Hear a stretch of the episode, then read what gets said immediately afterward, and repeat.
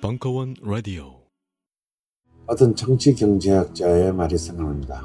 역사는 두 번 반복된다. 한 번은 비극으로, 한 번은 희극으로. 하지만 우리는 절망할 필요가 없습니다. 우리는 그 수많은 비극과 희극 속에서 우리가 엄연히 끝까지 살아남을 것임을 언제나 증명했기 때문입니다. 대중문화는 바로 그것의 기록입니다. 강헌의 한국 대중문화사, 이제 책으로도 만나보실 수 있습니다. 출간 기념 북 콘서트는 11월 21일 충북로 벙커원에서. 안녕하세요. 용산에서 가장 믿음 가는 조립 PC 전문 업체 컴스테이션의 이경식입니다. 당장이라도 사용하고 있는 컴퓨터를 들어다 던지고 싶을 때, 그럴 때를 대비해 저희 컴스테이션이 용산 선인상가 21동 1층 130호에서 기다리고 있습니다. IT 강국에 걸맞게 믿을만한 조립 PC, 컴스테이션이 신뢰를 바탕으로 그 기회를 제공해드리겠습니다. 궁금하신 점은 문의 주십시오. 011-892-5568번입니다. 우주 최강의 만족스러운 서비스를 제공해드리는 저희 컴스테이션이 늘 기다리고 있겠습니다. 딴지스에게 F1 같은 존재, 컴스테이션은 조용한 형제들과 함께합니다.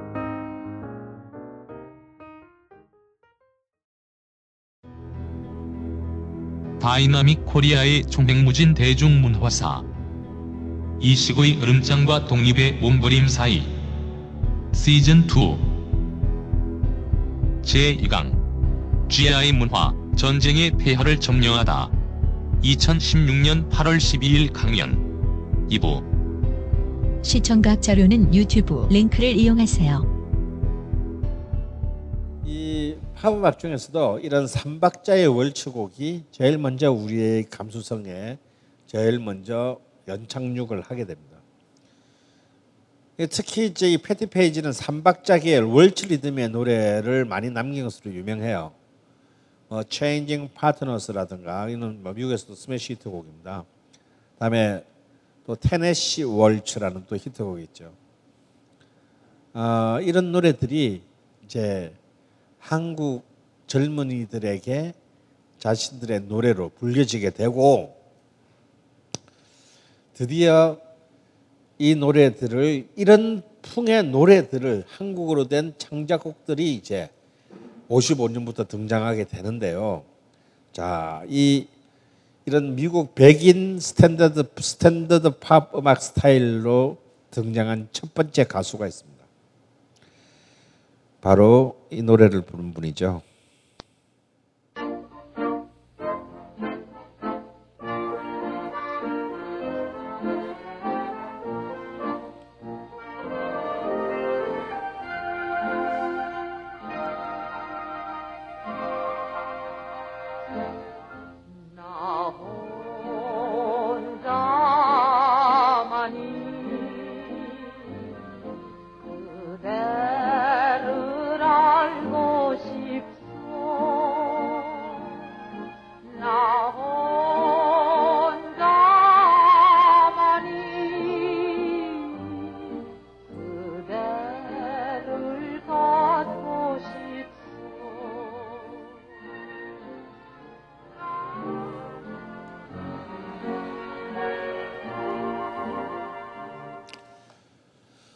굉장히 멋있잖아요.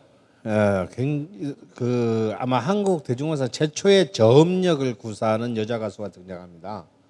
바로 송민도라는 여자 가수예요. 1954년에 그가 발표한 이 노래는 나 하나의 사랑이라는 노래인데요. 드디어 이제 박시춘의 시대를 이제 이어받을, 박시춘의 그 권자를 이어받을 새로운 미국적인 감수성을 가진 작곡가가 등장합니다. 그의 이름은 손석구예요. 이 손석구 선생은 아직까지 살아계십니다. 지금 100살쯤 되셨는데, 제가 몇 년 전에 방송도 같이 한번 그 불후의 민국에서 한번 같이 이렇게 손석구 특집을 한 적이 있걸랑. 여러분, 그 왜 혹시 그 한명숙 60년대를 개방할 때 개방하는 노래를 쓴 한명숙의 노란 샤스의 사나이라는 노래 아시죠? 예, 그것도 손석구 선생의 작곡이고요. 최희준의 우리 애인은 올드미스, 이것도 손석구 작곡이고, 이 50년대부터 이제 주로 미국 스타일의 스탠다드 팝계를 한국 가요. 이는 다 손석구의 이 행진이 시작됐다라고 보시면 됩니다. 방금 송민도 손석구 콤비가 부른 이 나 하나의 사랑 딱 들으니까 어떻게 보면 어떤 생각이 듭니까? 아까 여러분 들었던 I went your wedding의 한국 버전이죠. 실제로요. 이 송민도의 데뷔곡이 뭐냐면 I went your wedding을 번안한 눈물의 월츠라는 노래로 데뷔를 했어요. 그러니까 완전히 이제 이런 3박자 월츠의 미국 스타일의 미국 그 악기 편성의 노래로 이제 자신을 규정하고 했고, 송민도는 이 말고도 수많은 히트곡을 이 50년대에 남기게 되는데, 그 중에서도 이제 그 뭐 나의 탱고 같은 탱고 곡들도 있습니다. 전부 노래들이 전부 탱고, 맘보 이런 월츠 이런 이제 이 50년대의 G.I. 문화, 이 G.I.라는 말은 그냥 미군을 가리키는 속어인데요. 이 미국의 문화의 어떤 이 요소들을 담은 노래들로 이제 성공을 거두게 돼요. 이제 우리가 드디어 트로트에서 팝으로 넘어가는 것입니다. 주도권이.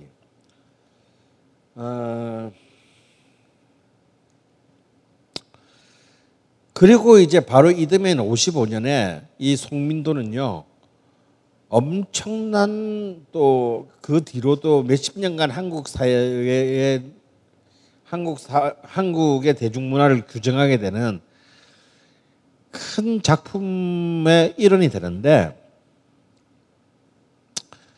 이 당시에는 TV가 아직 없었지 않습니까? 이 당시에 가장 대중들, 특히 여성 그 수용자들이 가장 몰두했던 것은 뭐냐면 드라마. 근데 TV가 없기 때문에 라디오 드라마였어요. 근데 이 라디오 드라마는 꼭 주제가가 있기 마련인데, 언제나 드라마가 시작하기 전에 노래가 먼저 나오고 이제 드라마가 이제 시작됩니다. 이 주제가를 불러서 이 송민도가 이 노래는 이 노래와 이 드라마가 55년, 54년 말부터 55년, 56년에 어마어마한 히트를 기록하고요. 60년대에는 영화화가 되고요. 근데 영화화가 됐을 때 이 주제가는 현인과 백인희가 부르고요. 70년대에는요. 이 50년대 라디오 드라마가 TV 드라마로 리메이크돼요. 그러니까 이 라디오 드라마의 파워가 얼마나 컸는지 알 수 있죠. 60년대는 영화가 되고 70년대는 TV. 난 TV 드라마도 내가 본 기억이 나. 그때 홍세미라는 그 여자 탤런트가 여주인공이었어요. 그 권력자들한테 여배우들 대해주는 배우로 유명했어요. 그래가 공급해주는 걸로 이렇게 마담뚜로 찍혀가지고 결국은 지금 어디서 뭐 하는지 아무도 아는 사람이 없는데,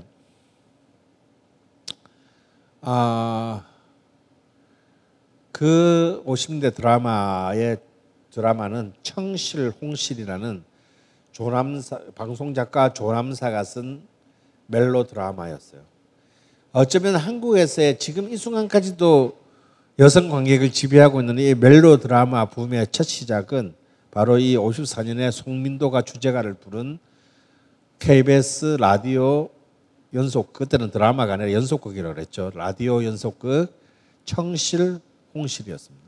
이 청실 홍실의 주제가도 방금 여러분 들었던 역시 손석구가 만들었어요. 그때 손석구가 KBS 악단장이었거든요. 그래서 이 KBS가 만든 이 드라마의 그 음악을 맡았고, 그 나 하나의 사랑과 거의 같은 형식의 노래를 만들어서 전국적으로 히트를 기록합니다. 이걸 이제 또 남녀가 듀엣으로 부르는데요. 이때 그 송민도의 파트는 안다성이라는 제가 굉장히 좋아하는 미성의 가수가 제2의 박인수라고 불리게 되는 안다성이 이 송민도의 파트너가 돼요. 이 안다성 또 예명인데 본명은 안영길이에요. 이 충청북도 청주 사람인데 왜 그 예명이 안다성인지 혹시 아시는 분 있어요? 그 당시에 우리나라에 굉장히 인기 있었던 흑인 그 가스펠 가수가 있었어요. 마리안 앤더슨이라고. 그래서 그 마리안 앤더슨의 마리안 앤더슨 같은 훌륭한 감성적인 노래를 부르겠다 해서 안다성이라고 했대요.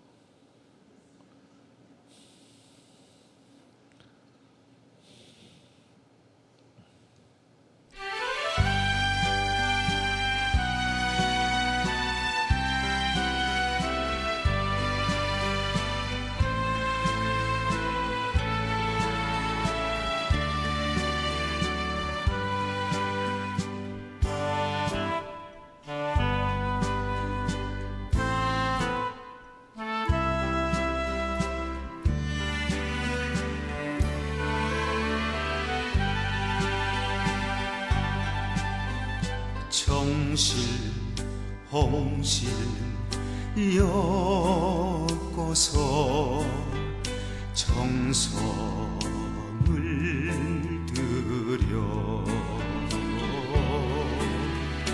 정실 홍실 엮어서 눈이도 곱게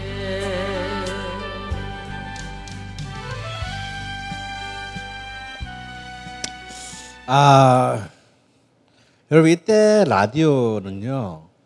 우리나라 라디오 방송국에는 아직까지 마그네틱 테이프가 도입이 안 됐습니다. 얘기는 뭐냐면요. 녹음을 할 수가 없다는 얘기예요. 그래서 모든 방송은 생방이었습니다. 지금은 상상을 초월하는 거죠. 그러니까 뉴스도 생방. 뉴스는 당연히 생방이지. 그래서 이제 15도 직접 아나운서가 9시를 알려드리겠습니다 하고 띠 하고 눌렸대요. 그 뉴스가 딱 끝나면 바로 옆에 스튜디오에서 드라마를 하는 거야. 그러면 성우들이 딱 준비하고 있다가 CF도 라이브로 하는 거예요. 그러니까 CF 15초를 녹음해놓고 틀어줄 수 있는 마그네틱 테이프가 없으니까 아예 CF만을 담당한 성우들이 방송 시간 내내 한 스튜디오에 대기를 해. 그래서 자, CF 시간 하면 똑같은 CF를 똑같이 하는 거예요. 라이브로. 근데 이 CF가 왜 중요했냐면 방송사고가 났을 때 이제 CF가 들어와야 돼요. 그래서 본래 CF가 나갈 타이밍이 아닌데도 CF 승우들은 언제나 제일 옆에 제일 구석 스튜디오에 다 보이는데 대기해야 돼요. 그래서 방송사고 나면 바로 CF야. 그러니까 이제 사실은 스폰서 입장에서는 방송사고가 나면 날수록 자기 광고가 많이 나가기 때문에 방송사고를 더 선호했다라는 얘기가 있어요. 그러니까 라디오 드라마도 전부 라이브로 했어요. 다음에 음악방송 전부 다 라이브야. 그러니까 정말 완전히 그냥 매일매일이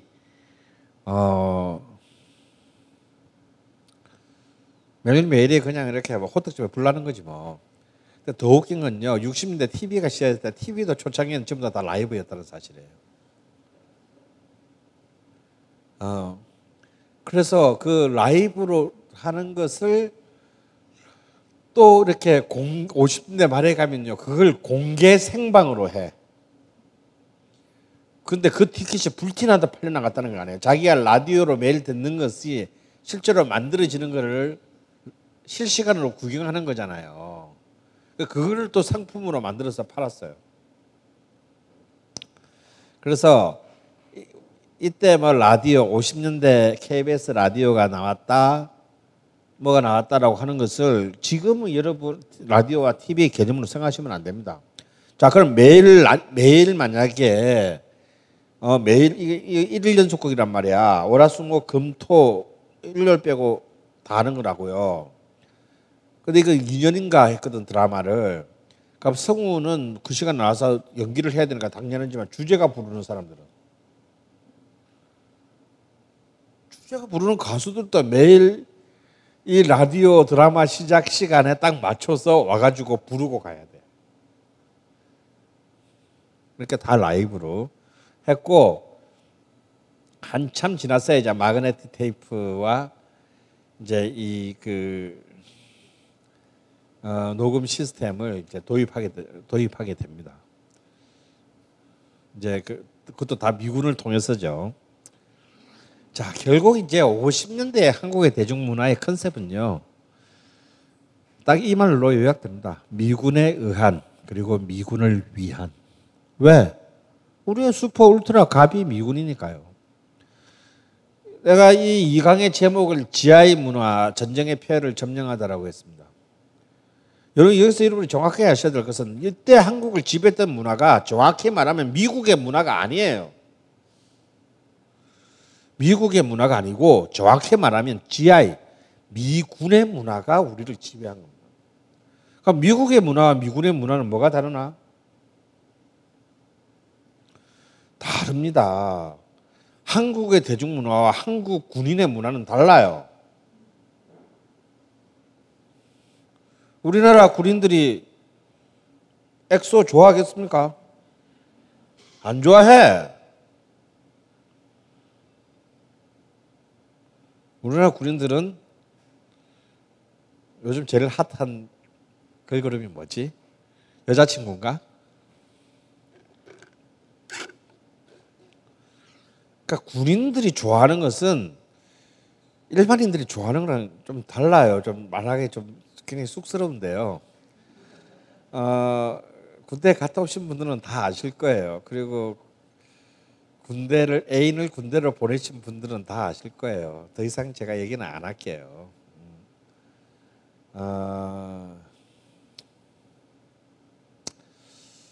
여러분, 이제 AFKN이라는 이제 그 방송이 TV가 1957년부터 한국에 방송이 됩니다.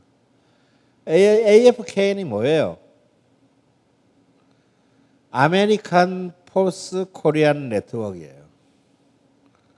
그러니까 한국에 있는 미군들을 위한 방송이에요. 근데 그 전파라는 게 미군들 TV에만 나오는 게 아니잖아. 우리도 볼 수 있잖아요. 그럼 이 AFKN의 편성은 어떻게 되느냐? 여러분 AFKN, 여러분 세대는 AFKN 본 사람은 거의 없겠다. 여기서 AFKN 본 적 있다. 다 연식들이 된 분이에요. 지금은 또 AFKN 우리 집 나오나? 안 하죠. 근데요, 제 세대만 하더라도요, 2번이 채널 딱 열자마자 2번이 AFKN이야. 첫 번째 채널이 AFKN이에요. 그리고 저는 거의, 왜냐면 우리 그때 방송이라 봐야 KBS, MBC, TBC, KBS도 그 채널 하나밖에 없을 때, 1, 2 없을 때, TBC 이렇게 3개 있을 때요, AFKN이 왜 중요하냐면, 특히 이제 영어를 좀 이렇게 배워야 되는 사람들은 그걸 꼭 봐야 됐고요. 그 다음에, 하도 우리나라가 뉴스나 이런 걸 갖다가 박정희 시대 때 통제를 많이 해가지고 국제 뉴스 이런 걸 갖다가 이렇게 해외, 시사 뭐 이런 것들을 갖다 알려놓으면 그 AFKN을 본 사람들 많아요. 하지만, AFK는 전형적인 어떤 방송, 그러면 AFK는 어떻게 편성되냐?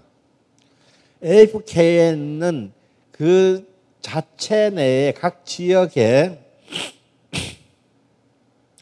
미군들이 만드는 프로는요, 로컬 뉴스밖에 없어요. 나머지는 다 본국에서 다 옵니다. 그러니까 본국에 누가 만들어 보내나? 아니에요. 아무도 안 만들어 보내요. 미국에 있는 ABC, MBC, CBS 중에서 제일 시청률 높은, 제일 핫한 이른바 엔터테인먼트 프로그램들만 시절에 모아서 보내요. 왜? 군발이들은 생각하기를 싫어하는 존재들이거든. 그러니까 그거 아니면 스포츠 중계야. 엔터테인먼트 뉴스 하루에 두 번 하는 뉴스 빼면요, 딱 2개밖에 없어. 제일 핫한 드라마, 뭐 옛날 70년대 막 델라스 같은 거 있었어요. 예? 제일 핫한 드라마. 다음에 막 솔리드 골드 같은 막 이상한 애들 나서 춤추면서 노래 부르는 그런 그 다 벗고 나서 이렇게 막 하는 거 있어요. 막 그런 막 그 음악 방송. 그거 아니면요 스포츠 중계예요. 저는 어릴 때 AFKN을 거의 많이 봤어요. 왜냐면 스포츠 중계 때문에. 메이저리그, 다음에 프로 골프.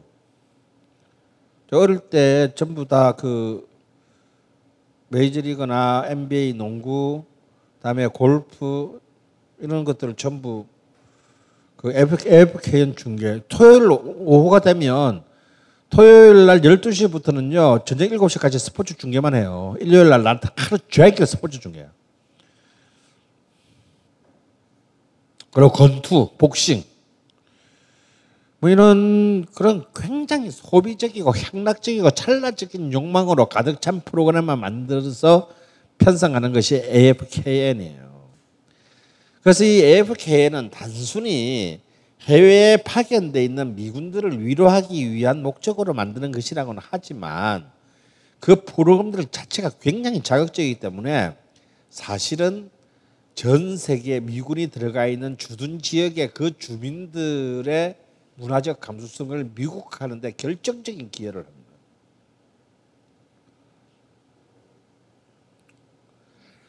그리고 더 본질적으로는 미군이나 한국군이나 똑같아요. 군이란 군대라는 조직은 어떤 조직이냐면요. 여러분 군대를 정해 보세요. 군대는 어떤 조직입니까? 군대는 어떤 조직이에요? 군대는 살상 조직이에요. 살상 조직. 적을 살상하기 위한 목적으로 존재하는 조직이에요. 근데 여러분 사람이요 아무리 말 안 통하는 적이라고 할지라도 사람이 사람을 맨정신에 쏴 죽이기가 쉬울 것 같아요? 어려울 것 같아요? 쉽지 않습니다. 그래서 사실은 이 그 인간에게 있어서의 어떤 이 살상의 본능을 극대화하기 위해서 전 세계의 모든 군대는 전부 성욕을 억압합니다. 그래서 기본적으로 군대에 군을 유지시킬 수 있는 가장 중요한 내부의 법칙은 뭐냐면 성욕의 억압에 있어요. 그러니까 성적 욕망의 억압. 그 억압이 비틀어져 나오면은 이제 살상욕으로 전환시키는 거죠. 그래서 굉장히 위험한 조직입니다. 군대라는 건. 그러니까. 사회에 있을 때는 멀쩡한 대학생이 군대만 가면요. 발라드 안 좋아합니다.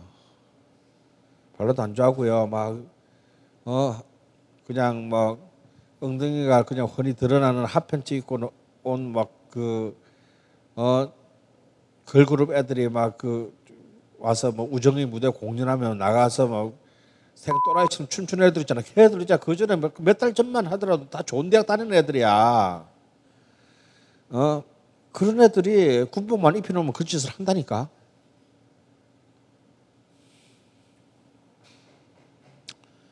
그래서 이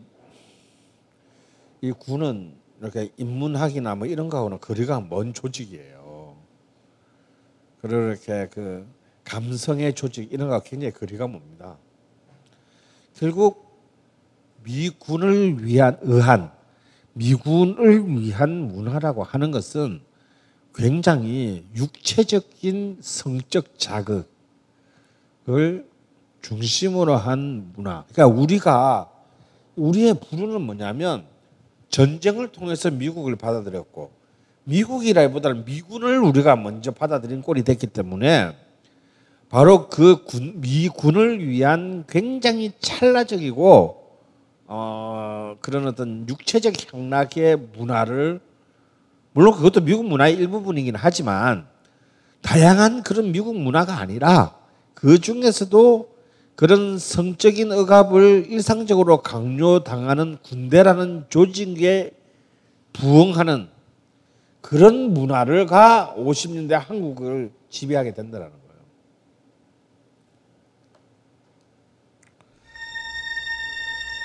이미 전쟁 전에 이 해방공간의 슈퍼스타들의 현인은 아주 위대한 번안곡의 히트곡을 하나 만들었습니다. 나중에 노태우 대통령이 18번이 되죠.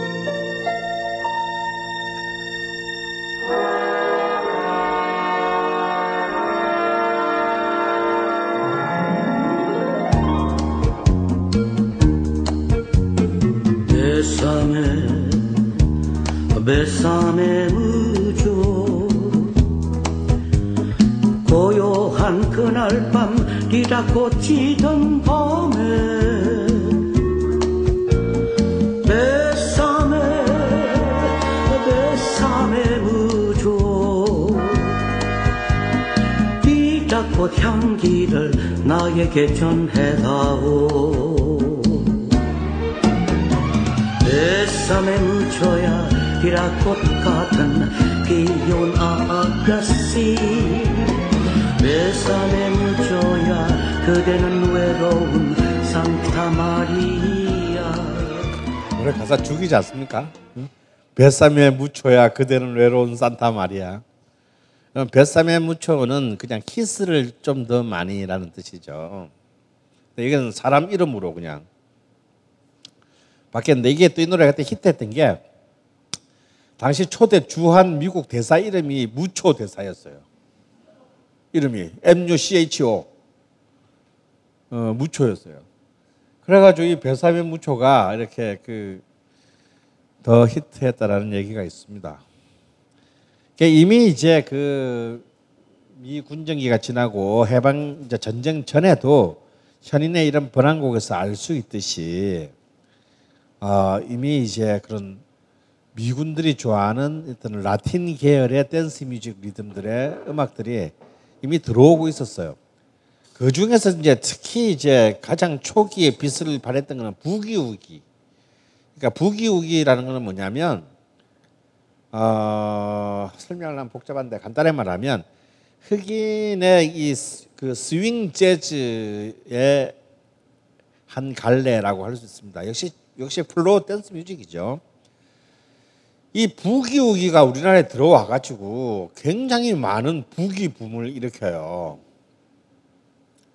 그 중에서 이제 가장 대표적인 히트곡이 1957년에 윤일로가 부른 기타 부기라는 겁니다. 여기서 부기하면 무슨 부기라는 노래가 굉장히 많아요. 무슨 맘보라는 노래는 한 30개 되고 무슨 부기라는 노래도 한 17개 좀 있는데 이 부기는 부기우기의 부기를 말합니다. 뭐 이렇게 주산 부기 할 때 부기가 아니야.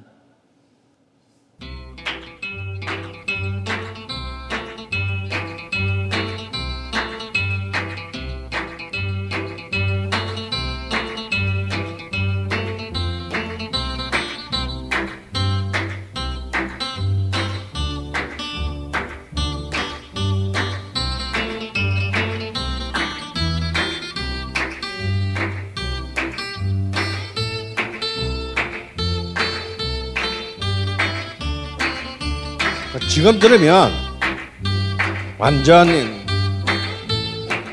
그게 미국이야 미국.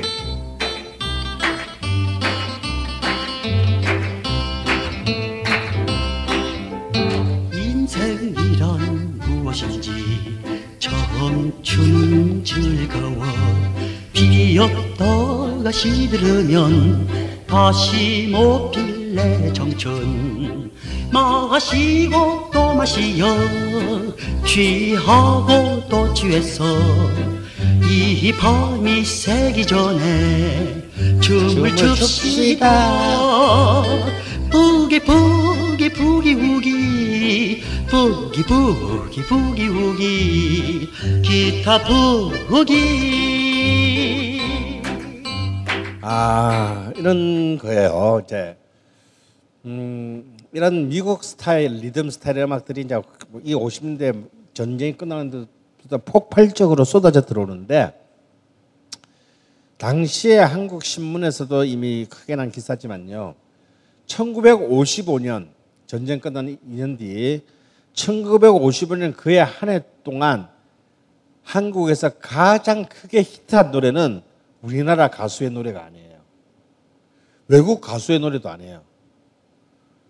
쿠바 출신의 어떤 악단의 연주 음악이 1955년 한 해 최고의 히트곡이 됩니다.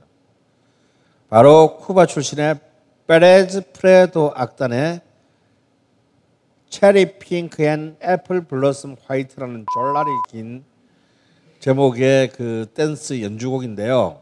들으면 여러분이 아 하고 알아요. 그냥 우리는 줄여서 체리 핑크 맘보라고 했어요. 자, 바로 그 페레즈 프레도 악단의 체리 핑크 앤 애플 블러썸 화이트를 한번 들어보겠습니다.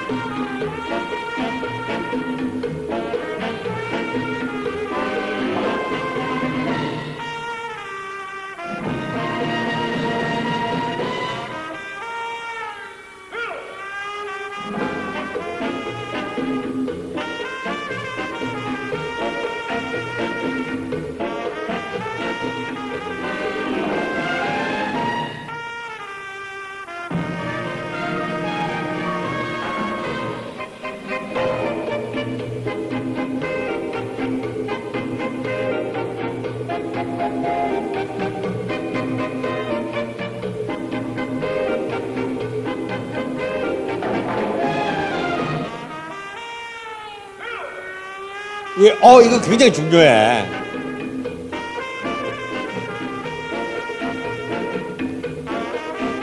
여러분 많이 들어본 멜로디죠? 아닌가?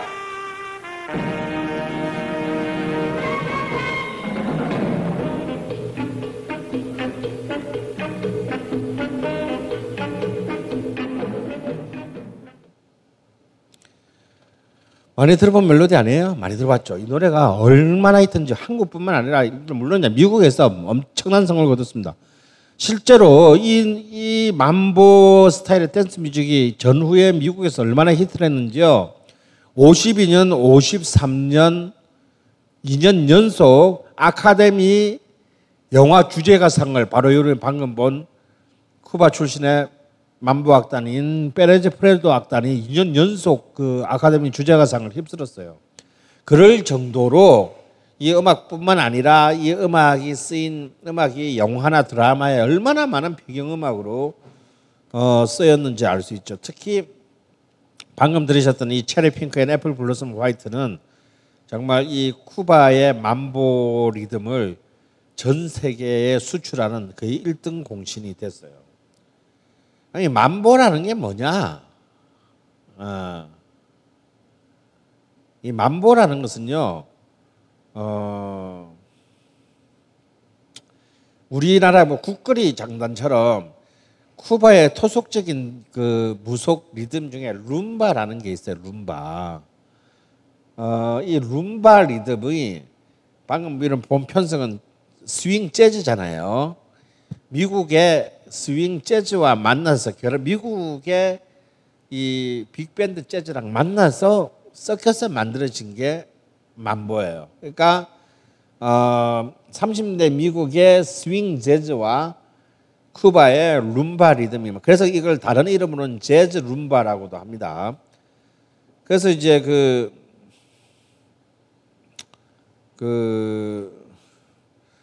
이 재즈가 브라질의 삼바 리듬과 만나면 뭐가 돼요?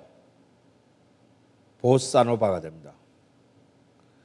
그러니까 보사노바 이런 게 뭐 새로운 개념이 아니고 그냥 브라질 삼바 리듬이 미국의 재즈랑 만나서 만들어진 일종의 하나의 크로스오버적 산물이 보사노바고 쿠바의 룸바가 미국하고 만나야 돼. 씨발 들어오도.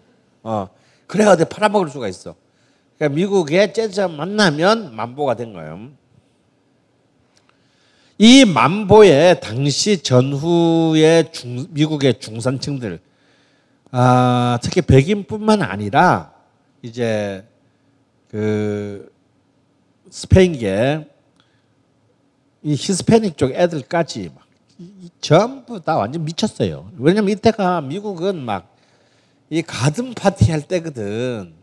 특히 캘리포니아 같이 비 안 오고 이럴 때 막 부어라 마시라 씨발 매일 파티하고 이럴 때 최고였던 거야. 이 미국의 흥청망청 풍요를 보여주는 그 최고의 문화가 이 우리에게 내일은 없다 씨발 오늘 막 그냥 오늘 묵고 죽자 이거 이 분위기가 이 맘보의 문화였고요. 이 맘보 바지라는 것도 있어요. 이 맘보 바지가 뭐냐면 그 당시에 오드리 헵번이 사브리나에서 입고 나왔던 이 사브리나 팬츠 이렇게 다리에 쫙 붙는 바지 있잖아요. 이 무릎 7부 정도까지 무릎 밑 오른 이 사브리나 팬츠를 그 맘보 바지라고 했어요. 전부 다 이제 그 입고 파티하는 거지 뭐. 그래서 이제 이 맘보의 어마어마한 붐이 그 세례를 받고 자라던 미군 이 젊은이들이 그걸 하고 놀다가 온 거 아니야 여기. 그래서 이제 한국에 온 이 미군들이 그렇게 교육 수준이 뭐 그렇게 높은 애들이 아니거든요. 그렇기 때문에 그냥 이런 즉각적인 부어라 마셔라의 이 만보가 된다. 자, 우리의 구매자가 우리 이 땅에서 자 여러분 이제 우리가 이제 전쟁이 끝나는데 우리 산업은 다 박살났고 우리가 매일매일 생존해서 먹고 살아야 되는데 그걸 사줄 수 있는 사람은 미군밖에 없어요. 뭐 몸을 팔든 술을 팔든. 어? 그러면 그 앞에서 부채춤 추면 되겠어요? 안 되겠죠. 돈 내는 사람이 원하는 걸 줘야 될 거 아니야. 그럼 돈 내는 사람이 원하는 게 이런 거다 말이지. 가외 문화가 이런 거예요. 그래서 어떻게든 이들의 요구에 부응하려는 어떤 이런 그 이 전후의 힘이 이 만보를 기지촌뿐만 아니라 기지촌 주변에 맘보를 휩쓸게 했을 뿐 아니라 이 기지촌에서 이미 활황을 거듭한 맘보 문화는 이제 주택가로 그 기지촌을 넘어선 그냥 한국인 주택가로 번져나가면서 폭발적인 그 트렌드를 형성하게 돼요. 그러니까 당시에 음악평론가였던 황문평이 입맛 쓰게 표현한 진짜 당시의 표현이 맘보는 정말 노래의 망병통치약이다. 기존의 뽕짝 노래도 맘보 리듬으로 편곡해서 하면은 맘보가 돼. 그래서 뭐 예를 들어서 기존에 닐리리아라는 식민요가 식민 시대 때의 식민요를 맘보 리듬으로 편성해 여러분이 잘 아는 닐리리 맘보입니다. 그러면 이제 또 그러면 도라지 타령을 갖고 와가지고 맘보 리듬 만들면 도라지 맘보가 돼요. 그래서 무슨 뭐 코리안 맘보 청춘 맘보 하여튼 그냥 있는 데다가 다 갖다 붙이면 다 맘보 그 노래 같아. 그래서 이 노래의 만병통치약이라고 불렀던 게 이 맘보고요. 이 맘보의 사촌격이 맘보랑 거의 리듬 패턴이 동일한데 딱 끝부분에 종지법만 차차차 하고 세디따문으로 끝난다고 해서 차차차로 불리는 또 이 카리비안 리듬이 맘보와 더불어서 왜냐면 이 차차차는 맘보하고 거의 같아요. 구조적으로 동일하고 이 종지만 마무리만 조금 다릅니다. 이 맘보와 차차차가 이제 아주 그냥 나라를 결단냅니다. 그래서 이제 이 닐리리 맘보 노래가락 차차차 이 노래가락 차차차라는 노래는 더 유명할 수도 있는데요. 이 노래가락이라는 노래가 있어요. 이미 30년대 만든. 이거는 뭐냐면 신민요야. 일본의 엔카와 한국의 잡가 스타일을 뽕짝에서 만든 이미 노래가락이라는 노래가 있어요. 노새노새 젊었은 노새 늙어지면 못 노나니 화무는 시비롱이요 달도 차면 기운하니라. 이 노래가 본래 있는 거야. 신민요. 여기를 차차차로 편곡을 해가지고 완전 다른 노래로 댄스 뮤직으로 만들어놔. 자, 한번 들어볼까요? 자, 이때 이 맘보 차차차 이의 여왕 중에 한 명이 황정자라는 여자 가수인데요. 약간 청승, 인생 자체가 좀 청승이야. 특히 이분이 불러서 히트한 트로트곡이 있는데 50년대 최고 히트곡이 처녀배사공이라는 노래가 있어요. 낙동강 강바람에 치마폭을 적시면 뭐 이런 70년대도 리메이크돼서 크게 성공을 거뒀던 노래인데요. 근데 이 사람은 이 50년대에 완전 맘보 차차차로 완전히 그냥 어마어마한 그 파괴를 남겼는데, 자 자세히 한번 들어보세요. 이 노래가는 차차차가 이미 들어보면 알아.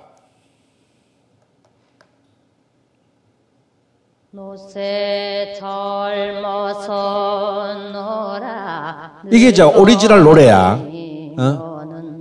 못 논나니 하무 지비롱이요 달도 차면은 기운나니 인생은 일장춘 아니 놀지는 못하리라.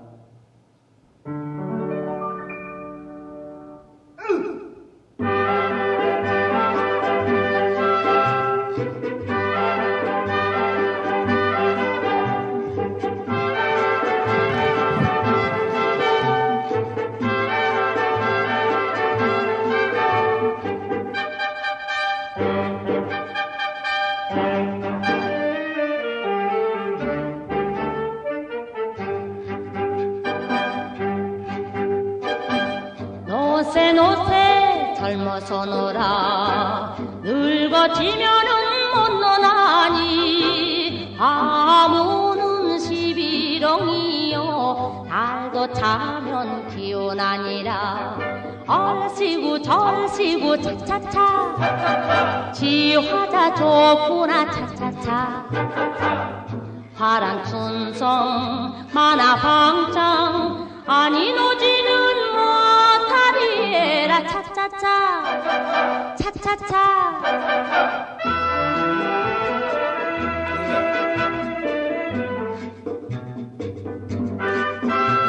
맘보의 한국화가 맘보 리듬이 도입되자마자 급속히 이루어집니다. 특히 그 닐리리 맘보는요 알죠 다. 내 일부러 안 틀어도 안정 그 김정의 노래인데요. 뭐 안 부른 가수가 없어. 그래서 오리지널 가수가 누군지를 몰라 오히려. 근데 김정혜라는 가수가 부른 게 오리지널인데요. 뭐 이미자도 부르고요, 뭐 조영남도 부르고요, 다 불렀어. 닐리리야 닐리리 닐리리 맘보 이 노래입니다. 이 노래는 나중에 이 고교 야구의 고등학생 응원가에서 이 노래 안 쓰는 학교가 없어요. 연대도 아마 응원가 이 노래 썼을 거야. 고대인가? 그래서 이 뭐 이런 노래는 뭐 굉장히 그냥 단순한 한 번의 히트곡을 넘어서 가지고 이런 응원가니 뭐 이런 다른 형태로 전이 돼 가지고 엄청나게 오랫동안 그 누립니다. 이런 그 맘보 분위기를 반영하는 50년대 최대의 화제 문화적 화제작이며. 당시에 10만 부를 돌파했지. 이때 10만 부라면요. 책 10만 부가 팔렸다는 거는 지금 한 1000만 부가 팔렸다고 봐야 돼. 한국 사회를 거의 혼란의 소용돌이로 몰아놓은 정비석의 자유부인이라는 그 소설이 이제 아주 생난리를 치는데요. 이 파문은 이제 어떤 국어학과 교수의 부인이 너무 인생이 따분해서 돈 벌러 파리 양장점이라는 양장점에 취업을 한 거야. 그러니까 여성이 한복 입고 이제 경제활동에 나선 거예요. 굉장히 이렇게 그 독립적이고 높이 사줘야 되잖아. 근데 이제 춤바람이 나는 거죠. 그래가지고 근데 다시 가족으로 돌아오고 남편도 받아들여 줍니다.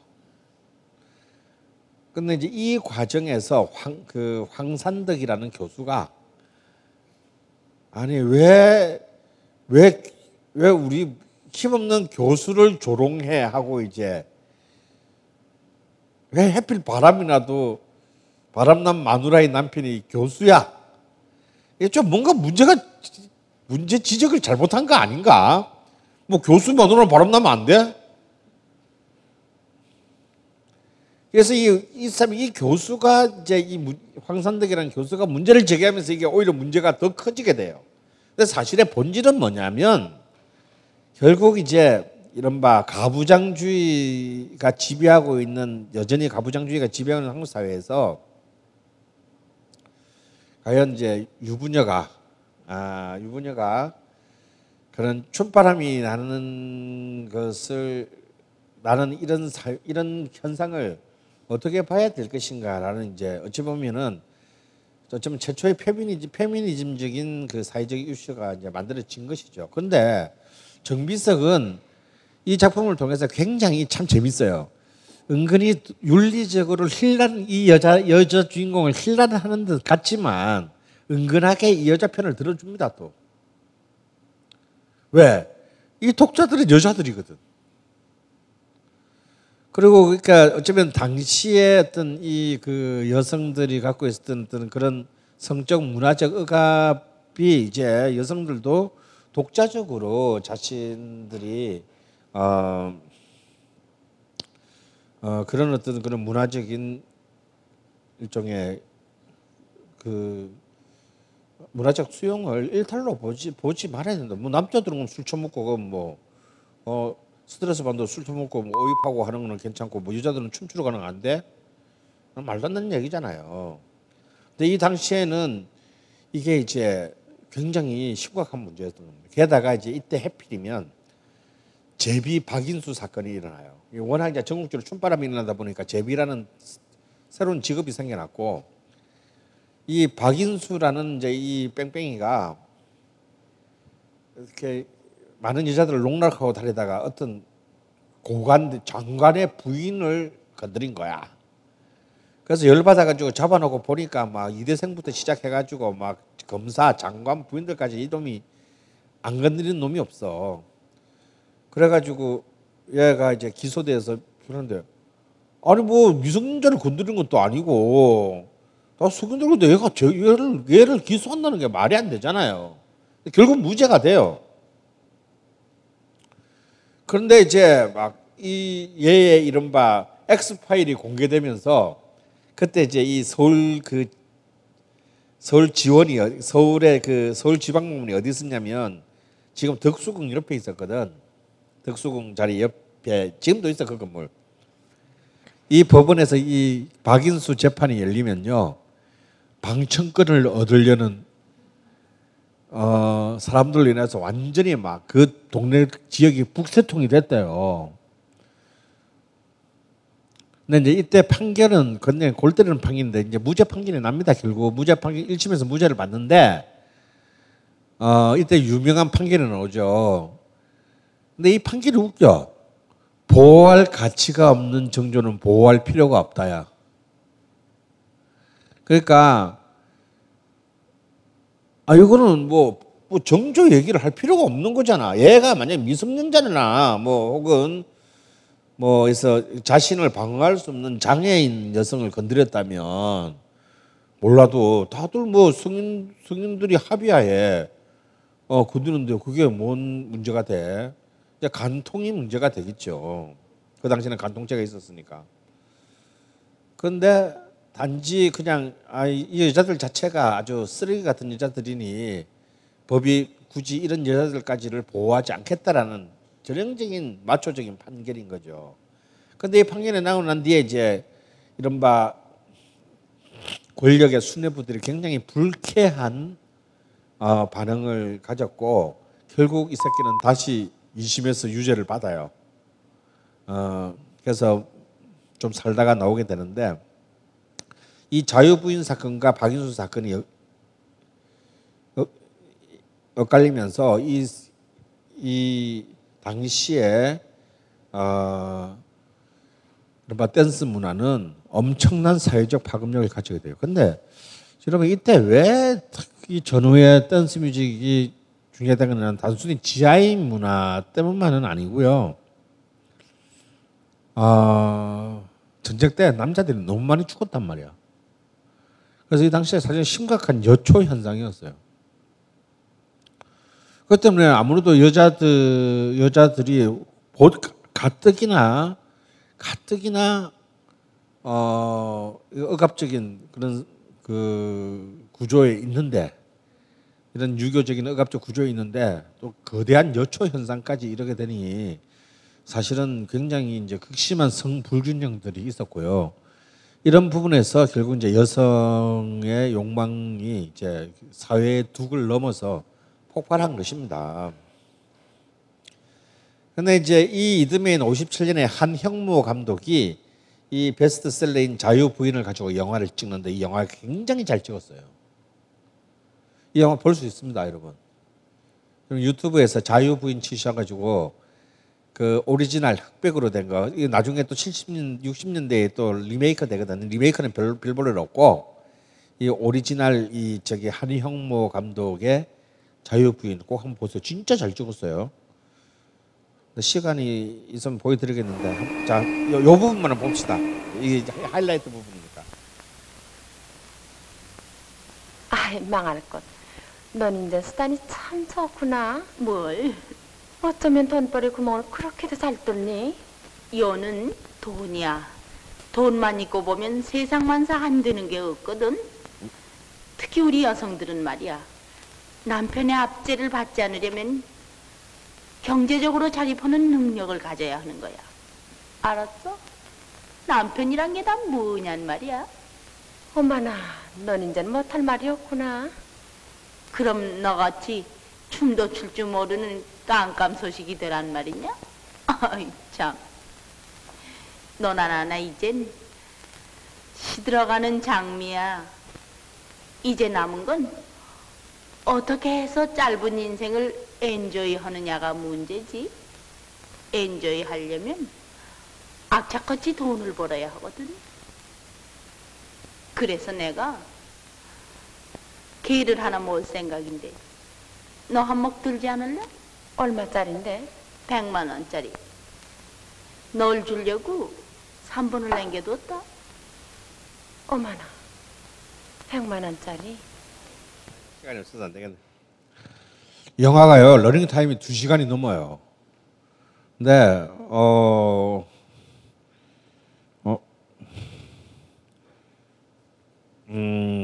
굉장히 좀 잘 찍었다라고 저는 보고 싶습니다. 이 해에는요, 또 홍성기 감독, 나중에 김지미의 그 남편이 되는 사람이죠. 굉장히 그 뛰어난 그 영상 감각을 가진 감독입니다. 홍성기 감독이 이 30년대부터 최고의 그 대중소설 작가였던 김내성의 그 마지막 유작이죠. 신라곤의 별들이라는, 그 이 신라곤의 별들이라는 이 그 소설을 김내성 작가가, 왜 우리 시즌 1 때 추리소설을 할 때 기억나시나요? 마인이라는 추리소설. 추리소설 작가, 한국의 추리소설 문화를 만든 사람인데, 이 사람이 이제 49년도에 청춘극장이라는 우리나라 TV 드라마도 됐었죠. 옛날에 여명의 눈동자고 맞불을 붙을려다가 쫄딱 망한 그 드라마 있어요, 청춘극장.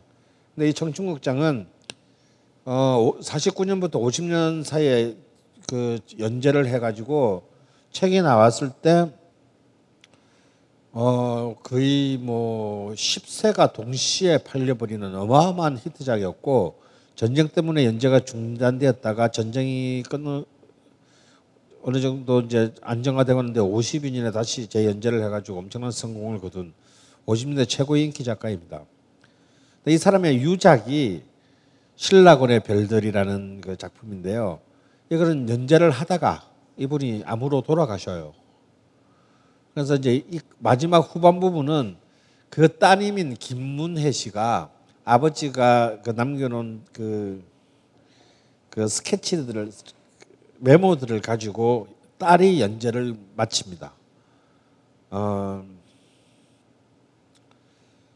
근데 이제 그 원작을 가지고 그 홍성기 감독이 또한 영화 같은 해에 영화를 찍어서 엄청 성공을 거두는데, 이 영화는 이 신라곤의 별들은 또한 그 이제 이건 남자들에게 지금 홍상수 감독의 얘기 같기도 해.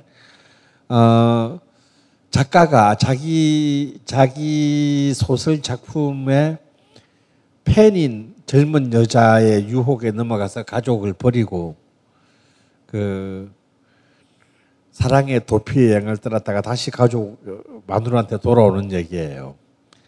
근데 이 그러니까 약간 이제 이 자유부인의 반대편 짝인 거죠. 근데 이 영화는 그 당시에 그 남자의 심리를 굉장히 그 당시 50년대로서는 보기 힘들 정도로 섬세하게 처리하는 바람에 처리했다는 평가를 받아서 흥행도 성공을 거두었지만 나중에 한국영상자료원이 뽑은 한국영화 베스트 100에도 꼽히는 명작이 됩니다. 다 요때의 영화들은 지금 다 남아 있어요. 그래서 이때 이제 그 이 50년대 이 영어 헐리우드에 대한 환상의 시대의 타임 잡지 그리고 라이프 잡지 같은 영어 잡지들이 엄청나게 그 한국에서도 많이 팔리고 동경의 잡지가 됩니다. 그리고 이제 또 50년대에 유행했던 우리 철학적 사조가 있었어요. 장폴 사르뜨르로 대표되는 실존주의 붐이 이때 불어가지고요. 졸라리 어려운 그 프랑스 신평론 같은 잡지들이 우리나라에서 꽤 팔렸습니다. 그리고 이제 한국 토착 잡지로서는 사상계라는 굉장히 진보적인 잡지가 나와서 당시 이승만 정권에 대한 일종의 그 정권에 대한 어떤 그런 하나의 그 비판적인 어떤 그런 입장을 견지하는 굉장히 그 훌륭한 작업들을 하게 됩니다.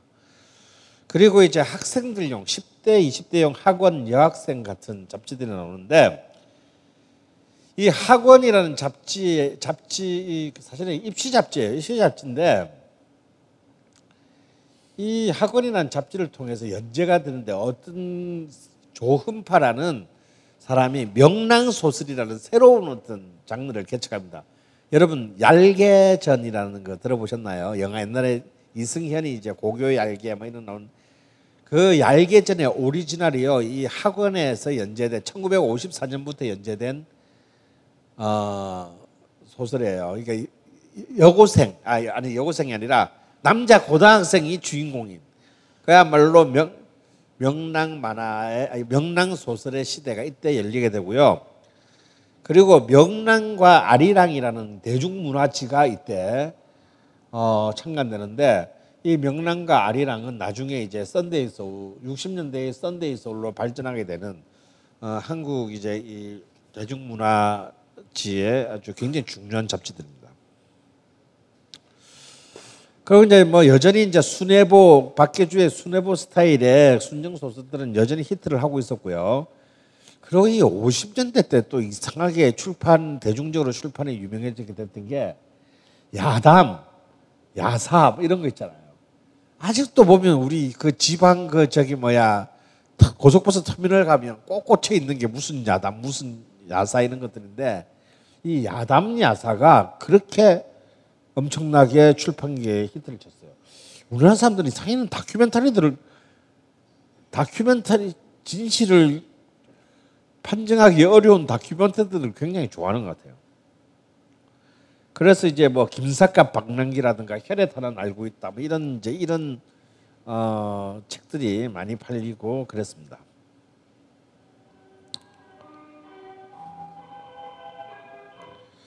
그래서 이 오늘 50대 어차피 끝나기 힘들 것 같은데 오늘 마지막 노래는요. 이때는 이제 여러분 아시다시피 이승만 50년대는 이승만 정권 12년이 이제 그 이어지는 때입니다. 개판이지 한마디로.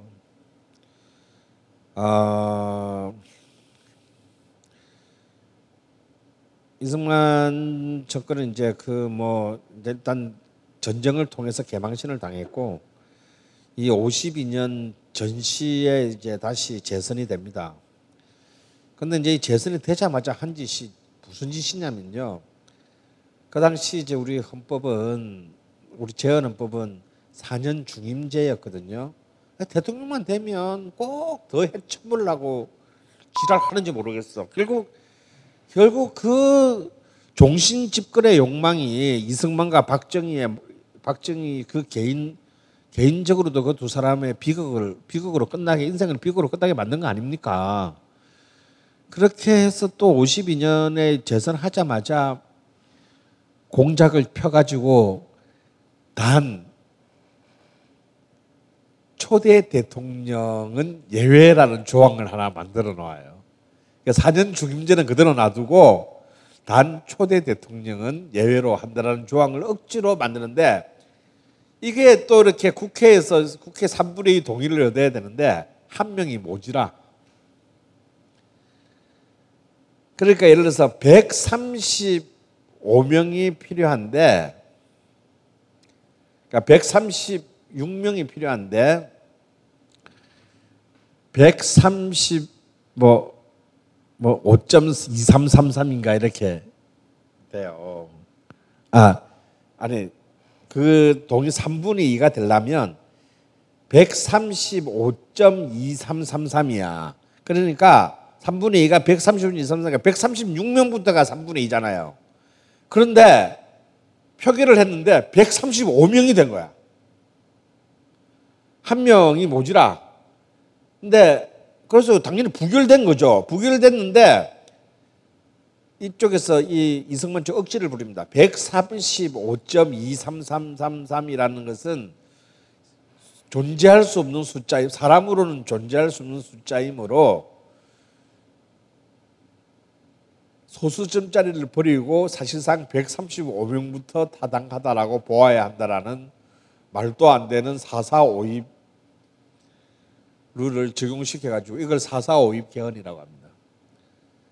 이런 쓰레기 같은 짓을까지 해가지고 개헌을 시켜요. 그렇게 해서 세 번째 대통령 선거가 이제, 사실은 대통령 선거는 두 번째죠. 이제 3선을 향한 대통령 선거가 1956년에 있는데, 이때 이 56년에 야당 후보로 나온 인물이 해공 신익희 선생이었습니다. 해공 신익희는 사실 그 독립운동가고 상해 임시정부에서도 요직을 맡았다가 해방 이후에 귀국해가지고는 독촉계, 그러니까 사실 이승만 밑에 있었던 사람이에요. 그런데 하도 이승만의 개판을 치니까 나와서 이제 한민당 쪽으로 붙어서 민국당이라는 새로운 이제 정계 개편을, 야당 정계 개편을 해가지고 대통령 후보가 됐는데 굉장히 인기가 좋았습니다. 인물도 훤하고요. 그래서 이 5월달에 그 한강 백사장 유세에 30만 명이 몰리는, 그 당시는 이제 오프라인에서 선거유세 때 누가 얼마나 사람이 많이 동원되느냐 이게 중요할 때니까, 드디어 이제 이승만이 지나보다라고 하는데, 그 유세 이틀 뒤에 호남 지역의 유세를 떠났는데, 이틀 뒤에 호남 지역 유세를 타고 호남선을 타고 호남으로 내려가는 기차 안에서 심장마비로 죽어요. 그래서 이승만은 그냥 또 자동으로 대통령이 돼요. 근데 그 당시에 이미 민심이 얼마나 이승만에게 떠났느냐면, 야당 후보가 이미 죽어서 이제 투표라는 게 의미가 없어졌는데도요. 해공 신익희 표가 185만 표가 나와요. 이미 죽어서 이미 의미가 없는데도 사람들은 투표장에 가가지고 이승만은 너무 싫다, 씨발. 그래서 그 죽은, 이미 사실상 사망한 야당 후보에 투표한 사람이 185만 표나 되었습니다. 그런데 이때에 이 56년 봄에 손인호의 비 내리는 호남선이라는 노래가 나오게 되는데요. 해필이면 신익희의 죽음과 이 노래 가사가 절묘하게 맞아떨어진 거예요. 대박을 치게 됩니다. 그리고 막 끌려가서 막 이 노래 작곡한 사람들은 막 끌려가가지고 남산에서 고문당하고 그거 어떤 그 저기 뭐야 그 루머까지 있었냐면 해공 신익희의 부인이 가사를 썼대더라 뭐 이런 또 루머까지 돌아가지고 아주 난리가 났는데 정작 이 노래를 부른 손인호는 어떤 사람이냐면요 지금으로 치면 영화 녹음 기사였어요. 가수가 아니야. 녹음 기사야. 그런데 노래를 잘 불러가지고 픽업돼서 노래를 부르는데 이 노래가 터졌어요. 근데 이 사람은 그때도 히트곡을 몇 개 내는데 평생을 자신의 직업인 영화 녹음 기사를 버리지 않습니다. 그래서 녹음만 하고, 그러니까 얼굴 없는 가수지. 녹음만 하고 공연이나 이런 것들은 절대 응하지 않았어요. 그리고 나중에 영화 녹음 기사로서 한국 영화사에 길이 남게 되는 참 특이한 인물입니다.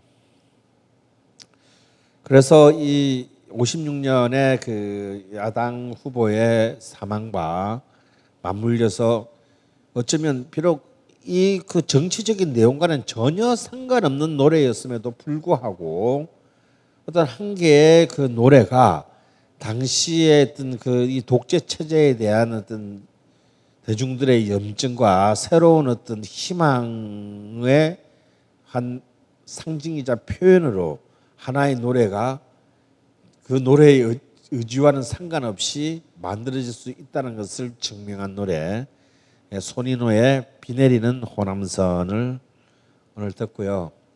사실은 지금 이 신상욱 감독의 영화 굉장히 재밌는 게 있는데 그까지는 못 가고 다음 시간 60년대 앞에 오늘 끝나지 못한 부분을 이어서 하도록 하겠습니다. 자, 이 노래 가사를 좀 음미해 보세요. 왜 그 당시에 대중들은 도대체 이 노래를 통해서 무엇을 어떤 그 감정을 이입시켰나를 한번 이해해 보십시오.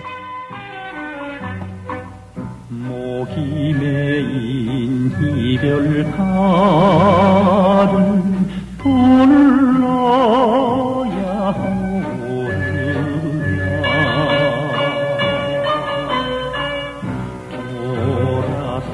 돌아서서 이별을 불러야 하오나